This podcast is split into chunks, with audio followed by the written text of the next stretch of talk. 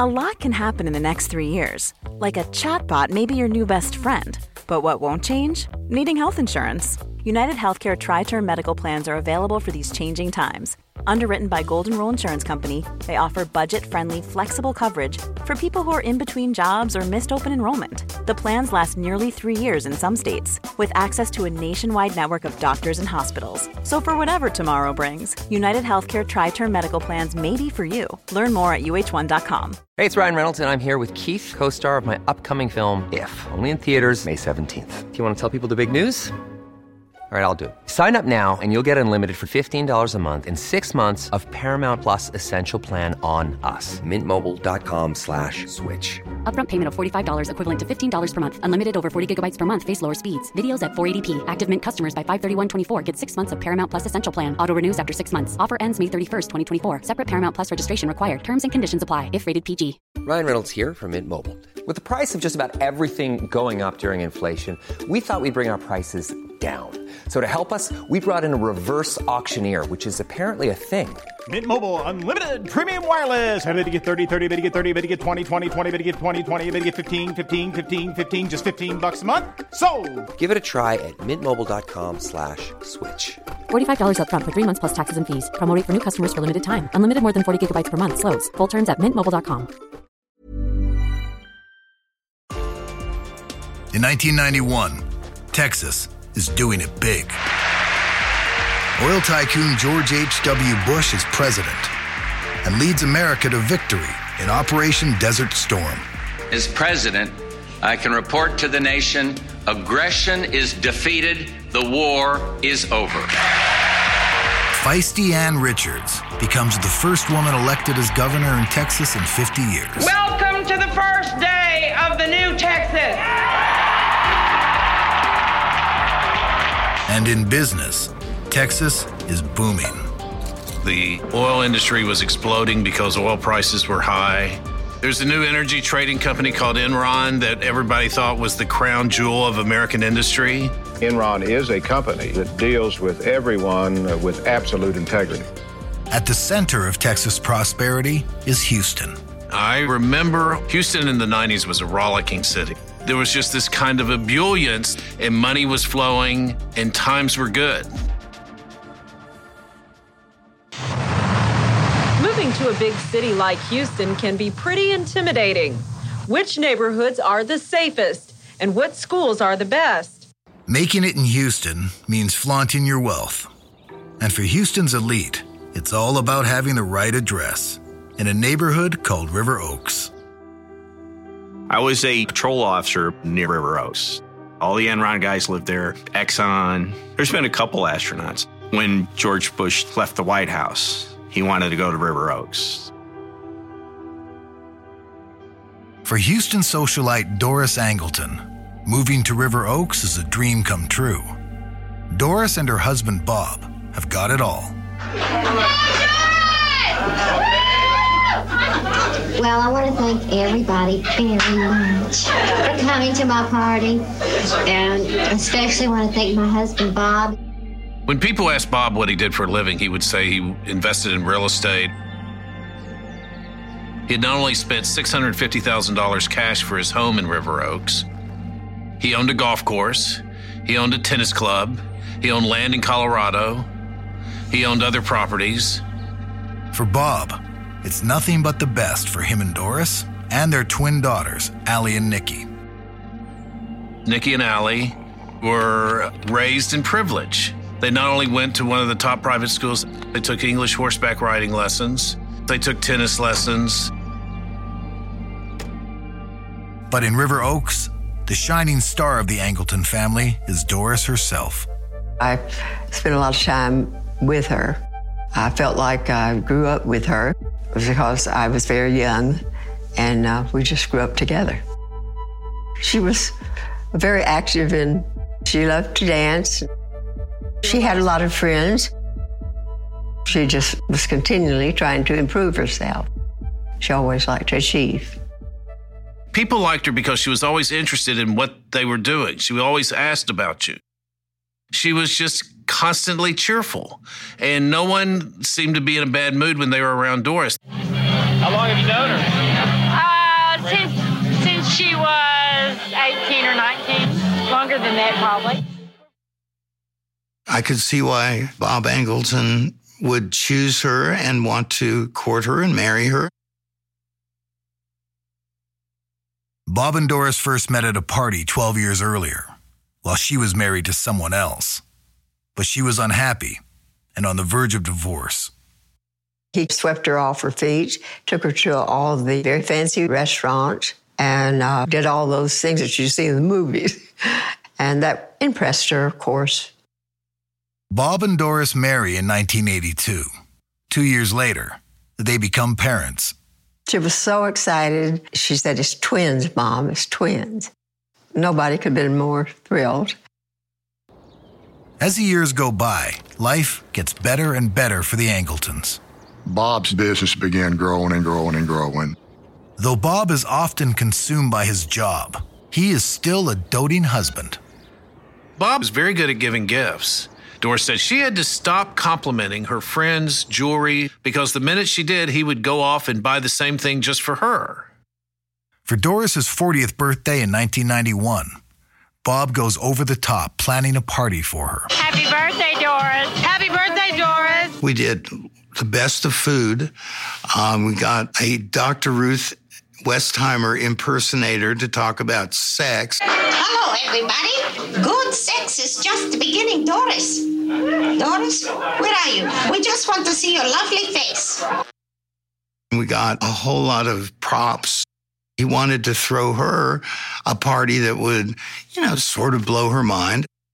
Although I was wondering how much is he doing this party for himself, society, showing off that he can do it. Hell of a party, Bobby. Hell of a party, Bobby. As fun as the party is, Doris's trademark smile can't mask her true feelings. She did seem a little uncomfortable at the party. Doris confided in some of her friends that, you know, not everything is perfect as it looks to the outside world. Bob had trouble expressing his emotions. He was a giving man when it comes to materialistic things, but he was never able to show the compassion and the sweetness that people want in a spouse. Her marriage to Bob had none of that.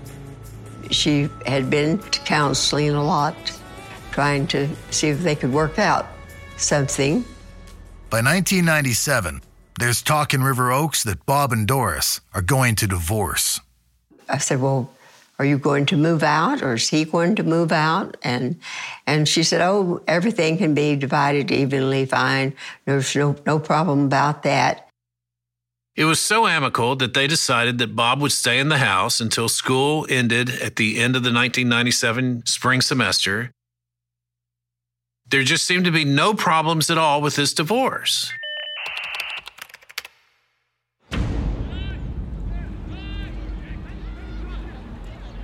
It's a warm Wednesday afternoon when Doris takes the twins to their softball game. Waiting for them at the field is the team's coach, Bob.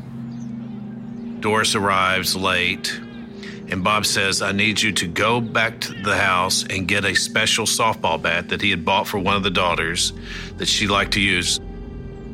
Doris said she needed to go home and change anyway, so she gets in the car and drives home.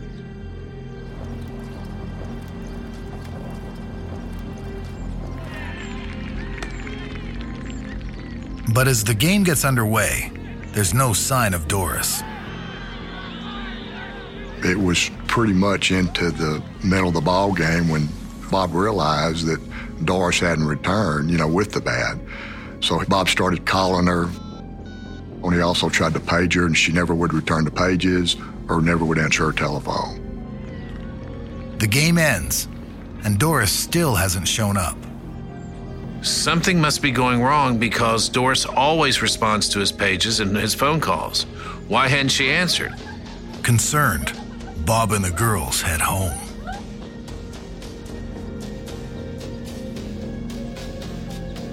They pull up into the driveway, and he sees that the side door was ajar. That's kind of odd. Bob is worried about everyone's safety. He doesn't want to go into the house alone and leave the girls.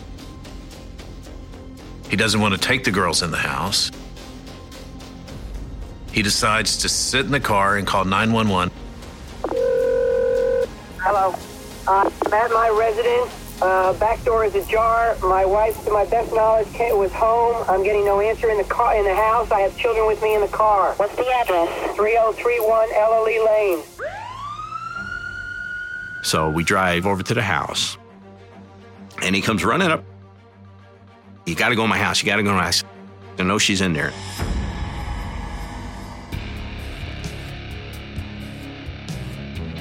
Taking no chances, Officer Carr draws his gun.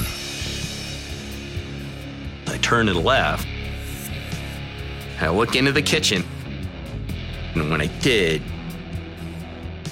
I kicked the shell casing.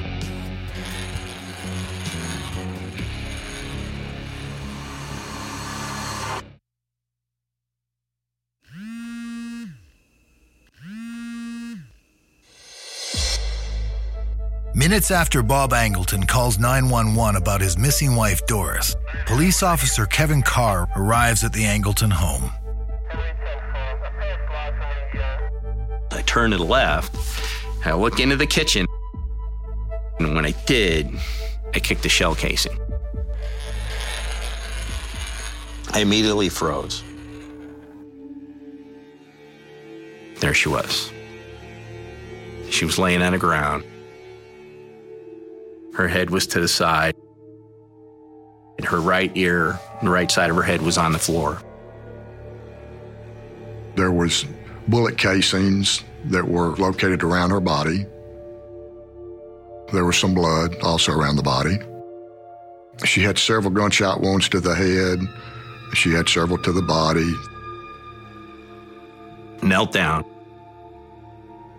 She was cold to the touch. There was no pulse there. Back outside the house, Officer Carr breaks the news to Bob. I said, Let me talk to you a second. Come over here. I don't want your girls to hear this. I told him, Look, your wife's passed. News of beloved neighbor Doris Angleton's murder travels fast across River Oaks. Mrs. Angleton was shot several times in the head and chest. The news media starts showing up. This is a big deal because it was in River Oaks. So they're going to want to go live from the scene with something. And they did. As the news vans line up outside, police begin their investigation. There were no signs of forced entry. As far as actual forced entry, glass breakage, marks on the door, such as a crowbar type marks, there was none, none of that. Every door in this house is unlocked, but every window is locked. Something's wrong. The detectives examine the alarm system. It's turned off. They head upstairs, looking for more clues. We found a safe, a little bitty safe. The door was open. It had a couple bundles of cash. We're like, okay, it's not robbery. Another important clue comes from the condition of Doris's body. It didn't look like there was any kind of physical contact between, you know, hands or, you know, fists or anything like that. But police do see that Doris was shot over and over, seven times in the head, five shots to the body. There was no indication whatsoever that she'd been physically assaulted other than being shot. That, in and of itself, was the reason why I'm thinking, okay, I don't know if it's professional, but this is a hit. Usually, in the murder of a husband or wife, police look first at a surviving spouse. But Bob Angleton has an indisputable alibi. I'm the head coach manager of a uh, girls basketball team over in Westview. Uh, my daughters play on that team. With tape recorders running, Bob tells detectives about the last time he saw Doris alive. My wife uh, pulls up. So she's coming back home to change and she'll be back for the game. So she doesn't come back. We play the game, we're playing out there. And then she hasn't returned. head home as quick as I can. I don't know what happened.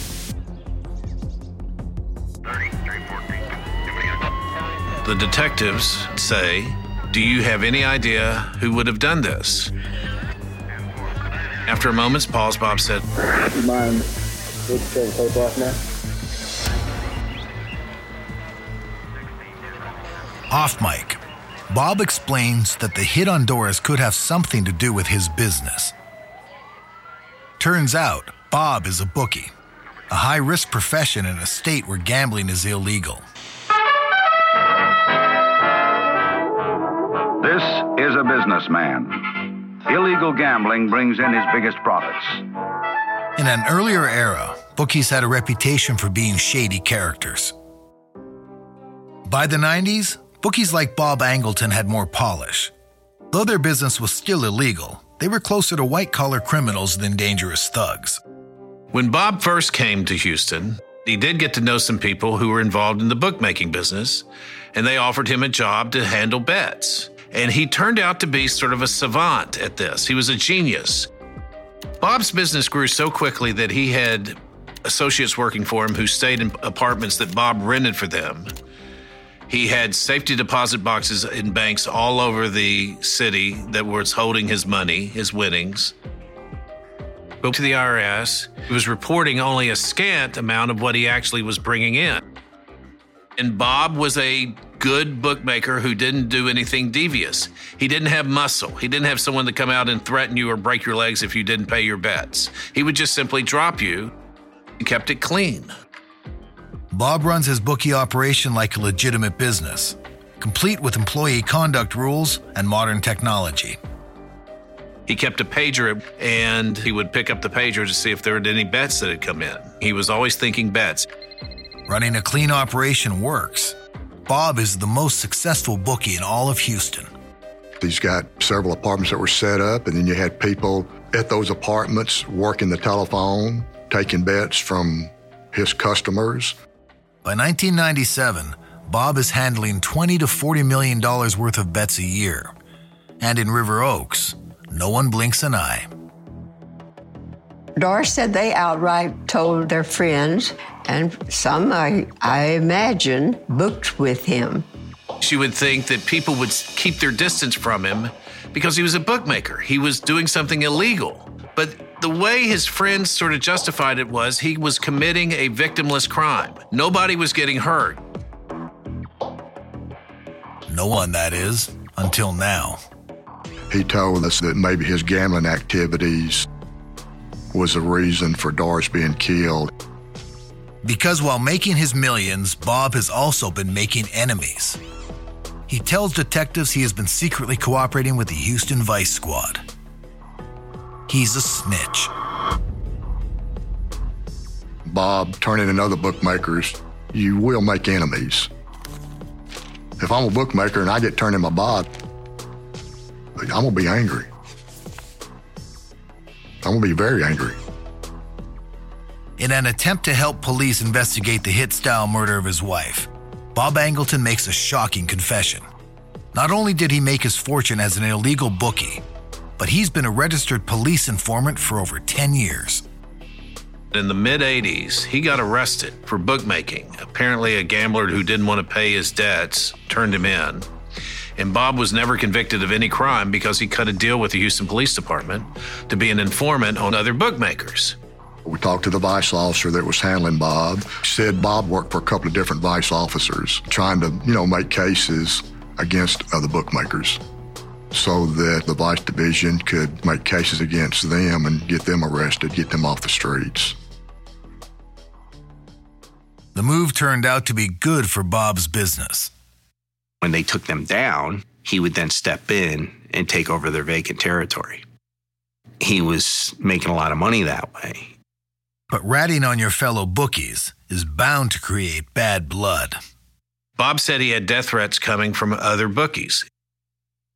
Bob suggested that maybe they had come after him, or perhaps his wife Doris, to get even with him or to run him out of town. We looked into other bookmakers, and I think there was one that we did speak to that Bob had turned in, and This person told us, yeah, he was very upset with Bob. We're going to, you know, stay on that until something else turns up which leads us into a different direction.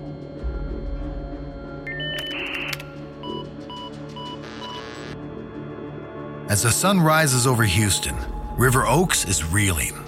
The brutal murder shocked the community, especially the Angletons' neighbors. Well, I mean, they're really a nice family, nice neighbors, and you know, we're just sorry that this happened. We really are. He's just a great, a great person, a great mother, a great friend.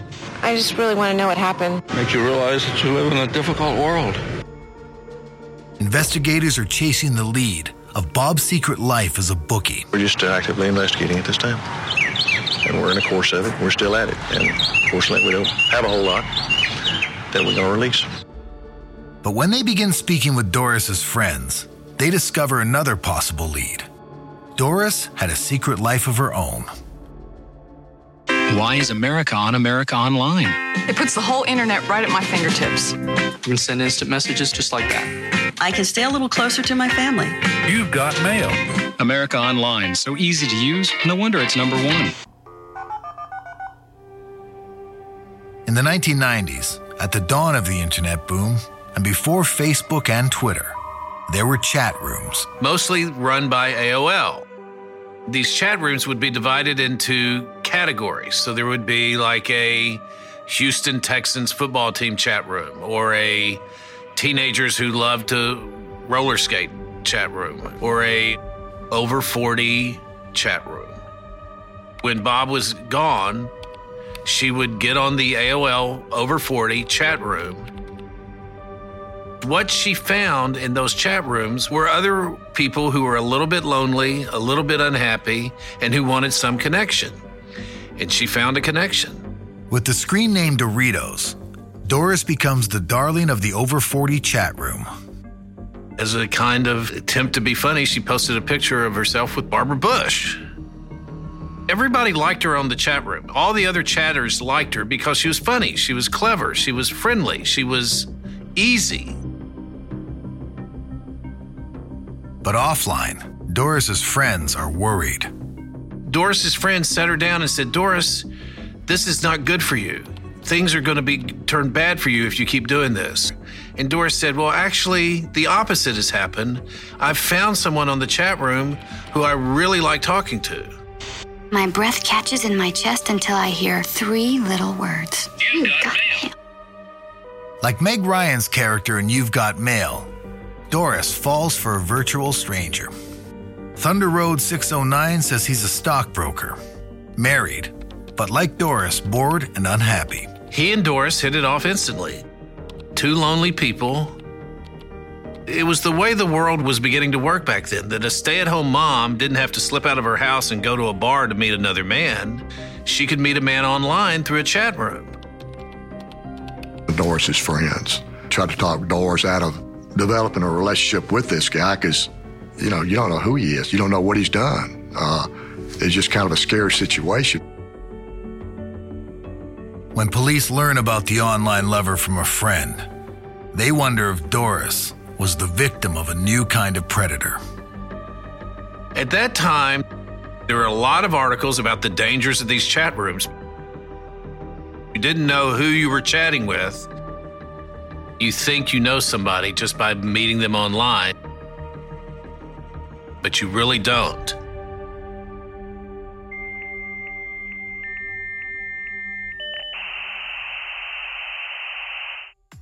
Investigators have two leads in the murder of Doris Angleton a rival bookie and Doris's online lover. When the Houston police learn that Doris was planning a new life with her new man, they want to find him. But immediately after Doris's murder, he logs off AOL and vanishes from the internet. In order to find him, cops dig deeper into their secret relationship. She told Bob that she and a friend were going to go to Arizona for a little mini vacation, girls only. What she didn't tell him was that the man from her chat room was also flying to Arizona for their first meeting. There's instant chemistry. The love affair went into full bloom almost immediately. He even came to Houston and stayed at a hotel, and she would surreptitiously slip out and meet him a few times there. Doris falls hard for her online lover. In late 1996, she begins planning an escape from her marriage. Doris wanted a divorce. She had written a letter to Bob, kind of explaining what she was about to do. And she just wasn't prepared to keep up the marriage. Going through court documents, detectives confirmed that Doris filed for divorce two months before she was murdered. We learned through Doris's divorce attorney she wanted some of the money that Bob had made. She, I mean, she knew about all the cash money that Bob was holding in the bank. When she said she wanted half of his income, he agreed and said he had six safety deposit boxes scattered throughout Houston banks with about $3 million in it, and he would give her $1.5 million. I guess at the time that satisfied Doris, but she felt like there's still more, you know, more money out there that she didn't know about in some of these boxes. The attorney Doris decided to freeze all these boxes so that Bob just couldn't go in and take all the money and put it in another box that she didn't know about. Before they have a chance to react to that information, they get a surprise phone call from a key person of interest Doris's secret online boyfriend in New Jersey. He contacted us and he was interviewed over the telephone. Are they speaking with Doris's killer? You just have that feeling when you talk to a person, they're being upfront with you. We just didn't feel like he was a viable suspect. They came up with no reason to suspect the boyfriend had anything to do with her murder. With one lead now a dead end, detectives continued to investigate the Angletons' divorce and discover a new wrinkle in a supposedly amicable split. We learned from some of our friends that Doris threatened Bob with going to the Internal Revenue Service about his gambling activities. Suspicious he was hiding money from her, Doris had met with a tax lawyer. He looked at the tax returns and said, Bob's not reporting much of his income at all. If you really want half of his estate, he needs to come clean with how much money he's made and either report that to the IRS or give it to you. If Doris made good on her threat, Bob would be facing financial ruin, plus possible jail time for tax evasion. Bob's got a motive to kill her.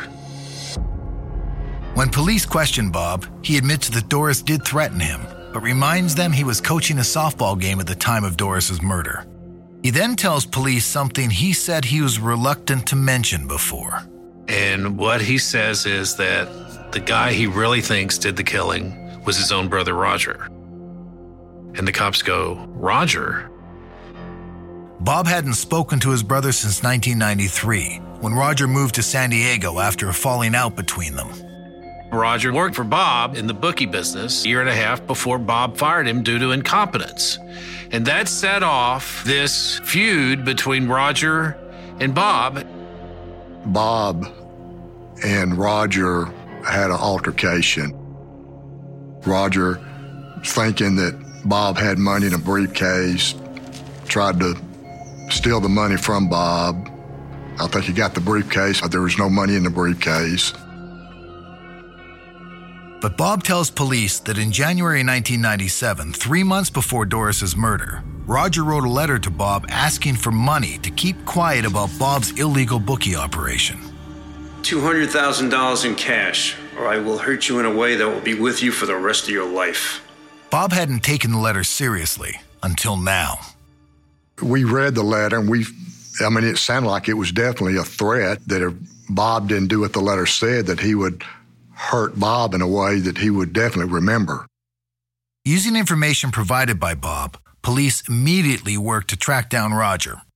The police try to trace him and can't connect him to Houston until a few days later after the murder when this bizarre event takes place at the DFW airport in Dallas Fort Worth.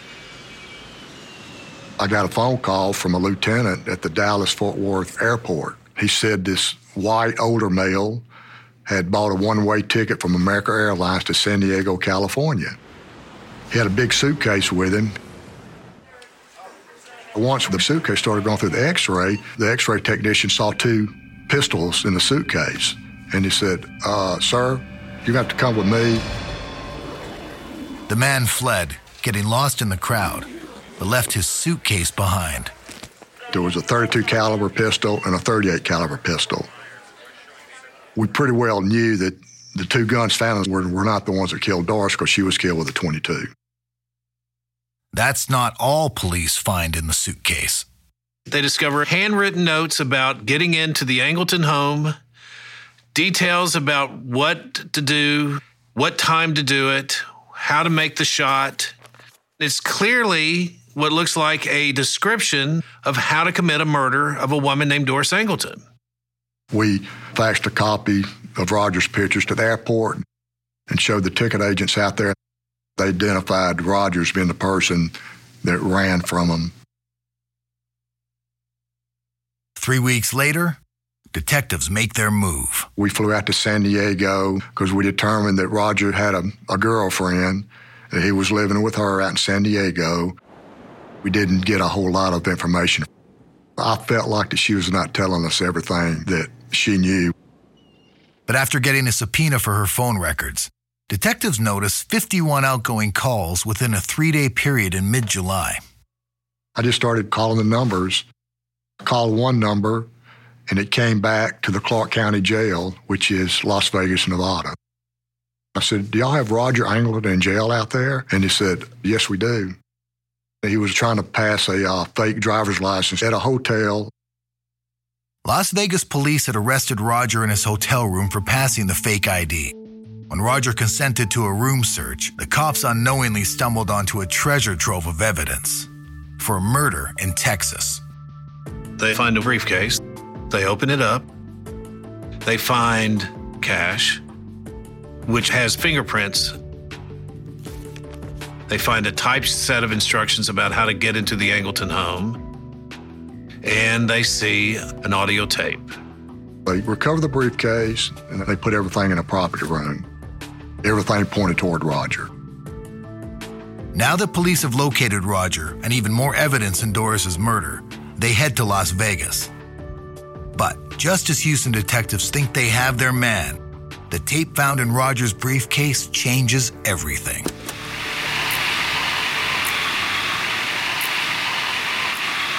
As long as she walks in the door, you've got her.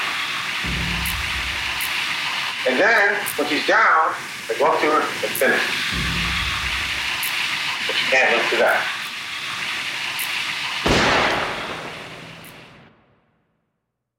Three months after the murder of Doris Angleton, Houston police recover a cassette belonging to her brother in law, Roger, that may hold the answer to who killed her. The tape that we had from Roger is a conversation between two males planning the death of Doris Angleton and what's going to happen and how things are going to happen. How to disarm the alarm system. How to shoot her. Did you want to? No. No. Well, but you have to shoot her in the detectives are certain one of the voices is Roger's. So if I press clear. And while they can't be sure, they think they know the other voice. There were things on that tape that they talked about that only the homeowner would know. And it says to disarm and to code. Bob Angleton. With this new theory, investigators get a clearer picture of Doris Angleton's last moments. When she goes back to get the bat, Roger is laying in wait. And when she comes into the house, and he steps out and opens fire. She was hit so many times before there could ever be a struggle. It was something that was such a nightmare, I just couldn't believe it. The police now believe that Bob hired Roger to kill Doris, but they need to prove it. The tape and $64,000 in cash found in Roger's briefcase must be tied back to Bob. We sent the money wrappers to our latent print lab, and they identified two of the latent prints off the money wrappers as belonging to Bob Angleton. So those two fingerprints on the money wrappers, plus the tape of the two men talking who we identified as being Bob and Roger, Based on that information alone, the DA felt there was enough to file capital murder charges on both of them. Tonight's big story the man's brother is accused of pulling the trigger. Now, both he and the victim's husband are under arrest. We arrested Bob. He didn't act surprised. He's just kind of matter of fact, no emotion. They say the husband allegedly wanted his wife killed, so he convinced his own brother to pull the trigger. Tonight, both men are in jail, held without bond. It's the biggest murder story in Houston in years. We have two 13 year old little girls who don't have a mother, and tonight their father's in jail. And that's a terrible, sad situation. Prosecutors feel they have a strong case to convict Bob, but there's one problem the cassette tape. The tape is problematic because it's not clear. You have to study the tape. Jurors don't study tapes. So, what better than to have the actual killer say he's the one who hired me? So the prosecutors come to Roger and say, We want to cut a deal. You plead guilty, and we'll give you a lesser prison sentence, but you have to tell what you know about Bob. Roger agrees. But two days before meeting with Roger to make the deal official, prosecutors receive shocking news. Roger Angleton took his own life in jail yesterday. He had apparently inflicted several wounds to his uh, to his neck and his arms using a uh, disposable razor, which are just standard issues uh, within the jail. Found beside Roger's body was a note. I shot Doris Angleton to death on April 16, 1997, in an attempt to create an extortion situation based on fear to gain money from my brother, which I felt he owed me. I also attempted to make it look as though he was part of it. Now I know I was wrong and can't live with myself and my pain any longer. So, in his goodbye letter to the world, Roger exonerates the brother who tried to pin the murder on him. But the end all is the cops don't have Roger's testimony to get Bob convicted of murder. But the police and the prosecutors still have the tape recording, which they hope will make their case against Bob.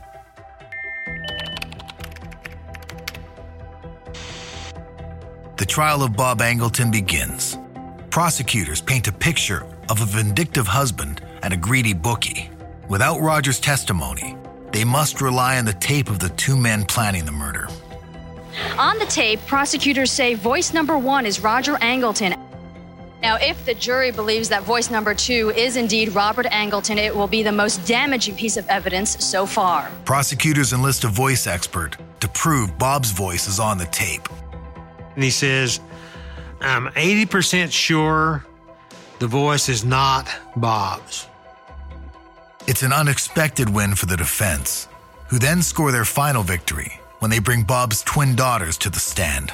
They testified a voice heard planning their mother's death on a secretly recorded tape was not their father's voice. Nikki and Allie both said there was no way their father did it. That was not his voice on the tape. They knew his voice well, and he was not the type of man who would kill their mother. He loved her too much. We have to determine whether or not Robert Angleton had anything to do with it. The daughters have said he didn't. On August 12, 1998, the jury reaches a verdict. In the matter of the murder of Doris Angleton, they find her husband Bob not guilty. Reaction, sir? Yeah, shock. It was one of those classic cinematic moments where people gasped, there was tears, people from Doris's family were furious. There was, you know, some hand clapping, some wailing. Anything else comes to mind? Changing professions? I was just stunned. I know he couldn't have pulled the trigger because he was where he was, but I believed in the plan. Meanwhile, Bob Angleton leaves court a free man. Can't get much happier than I feel right now. In 2005, Bob's illegal dealings catch up with him when he's convicted of passport fraud and tax evasion and spends the next seven years in prison. It's believed Bob now lives in Europe. Doris is six feet in ground. Bob is still out there a free man. That's not justice. At the heart of this story that people sometimes forget is the murder of a wonderful woman. You can't ignore the joy and the beauty and the presence of Doris Angleton. She just was a wonderful daughter, and I miss her. Just knowing that such a thing could happen, I, it's just, there's just no words for it. Why would anybody want to do that to her? It's something I'll never get over.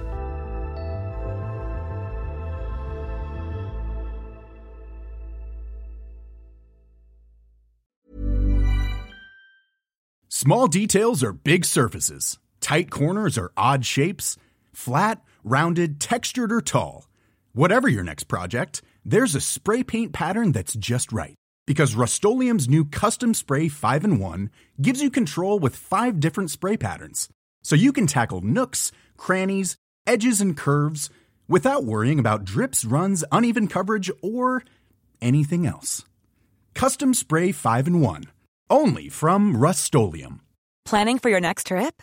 Elevate your travel style with Quince. Quince has all the jet setting essentials you'll want for your next getaway, like European linen, premium luggage options, buttery soft Italian leather bags, and so much more. And is all priced at 50 to 80% less than similar brands. Plus, Quince only works with factories that use safe and ethical manufacturing practices. Pack your bags with high-quality essentials you'll be wearing for vacations to come with Quince. Go to quince.com/pack for free shipping and 365-day returns. Planning for your next trip? Elevate your travel style with Quince. Quince has all the jet-setting essentials you'll want for your next getaway, like European linen, premium luggage options, buttery soft Italian leather bags, and so much more. And is all priced at 50 to 80% less than similar brands. Plus, Quince only works with factories that use safe and ethical manufacturing practices. Pack your bags with high-quality essentials you'll be wearing for vacations to come with Quince. Go to quince.com/pack for free shipping and 365-day returns. When you make decisions for your company, you look for the no-brainers. And if you have a lot of mailing to do, stamps.com is the ultimate no-brainer. It streamlines your processes to make your business more efficient, which makes you less busy. Mail checks, invoices, legal documents, and everything you need to keep your business running with Stamps.com. Seamlessly connect with every major marketplace and shopping cart. Schedule package pickups and see your cheapest and fastest shipping options from different carriers. With rates up to 89% off USPS and UPS rates. And with the Stamps.com mobile app, you can take care of mailing and shipping wherever you are. Make the same no-brainer decision as over 1 million other businesses with stamps.com. Sign up with code program for a 4-week trial plus free postage and a free digital scale. No long-term commitments or contracts. That's stamps.com. Code program.